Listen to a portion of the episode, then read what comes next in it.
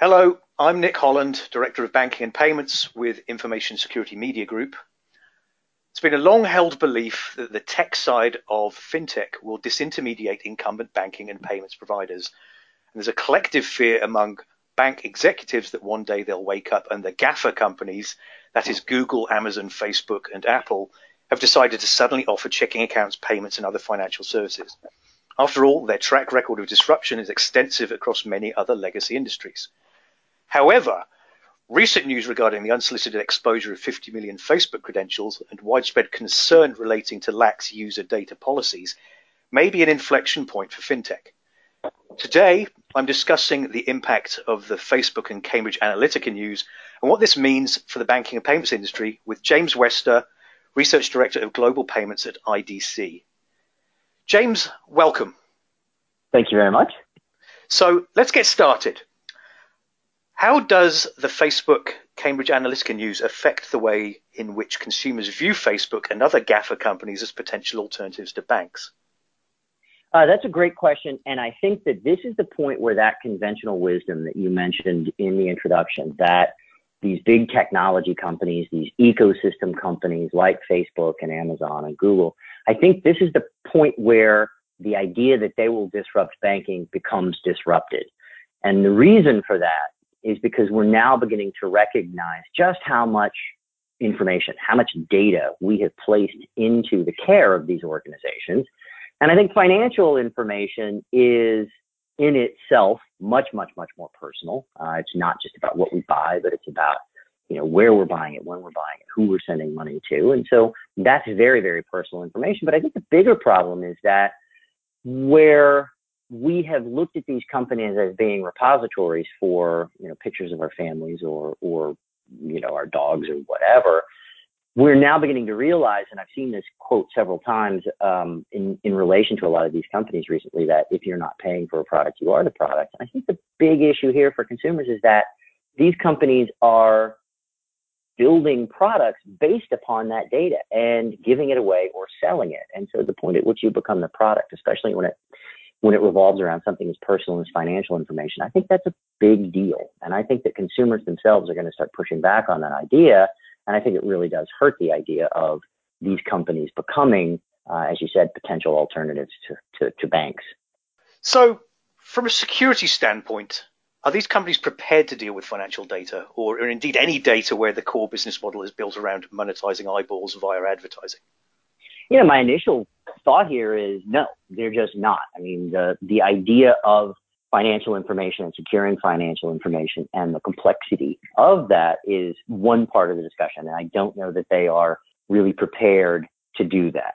The other part of the of me looks at this and says, well, not only are they not prepared to secure the things they're supposed to secure, they are actually freely giving away or selling that information. That's what they are building their businesses around. So to them, securing it is going to be, at that point, it's not really securing it for the protection of the consumer. It's about securing it so that their product doesn't get away from them. That's a much different way of looking at things. So there are some serious questions also about how P S D two and notions of open banking will be affected by the incident.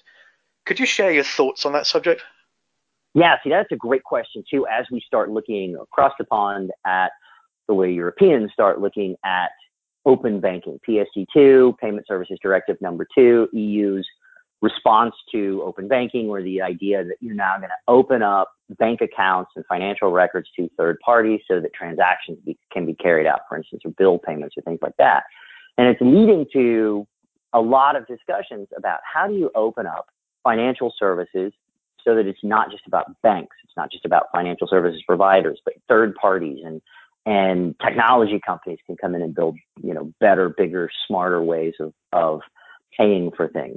And that's all really great when you think about it that way. What could be better than really intuitive, smart, um, user experience focused companies changing financial services? Well, that's great on one side.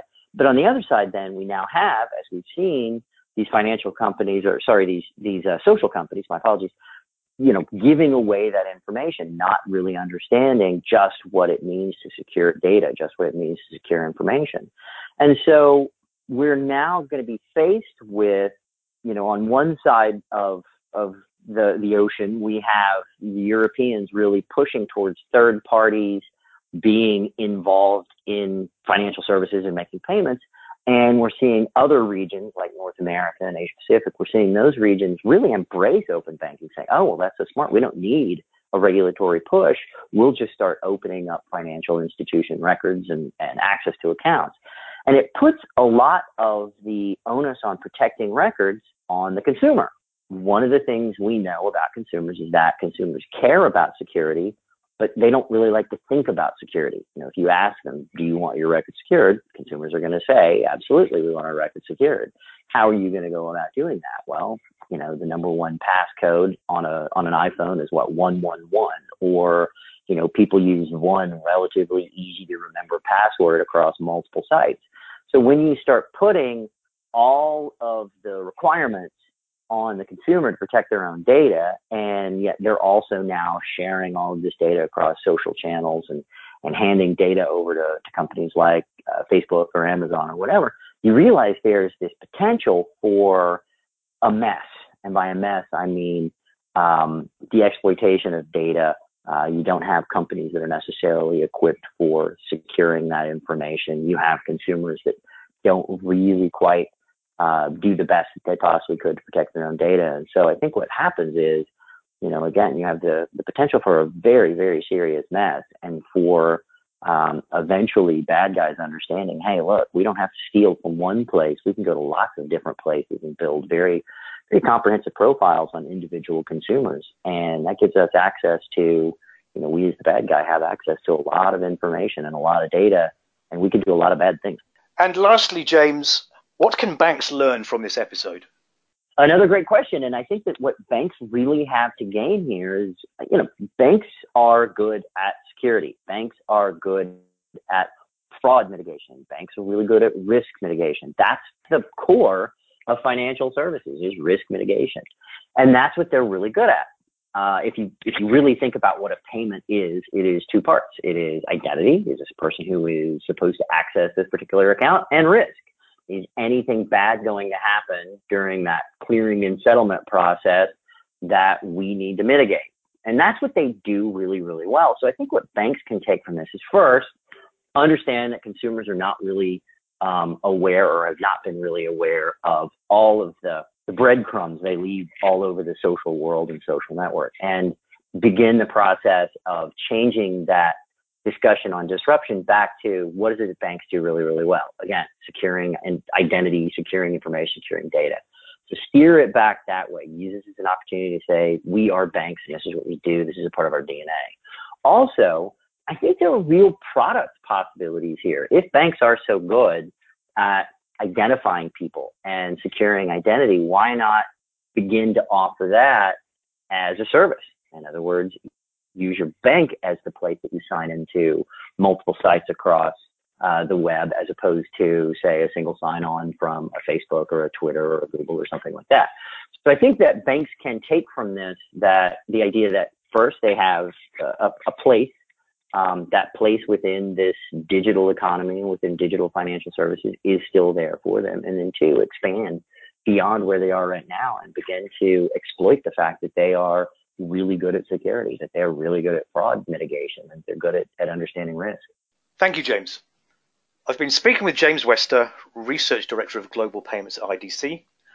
For Information Security Media Group, this is Nick Holland.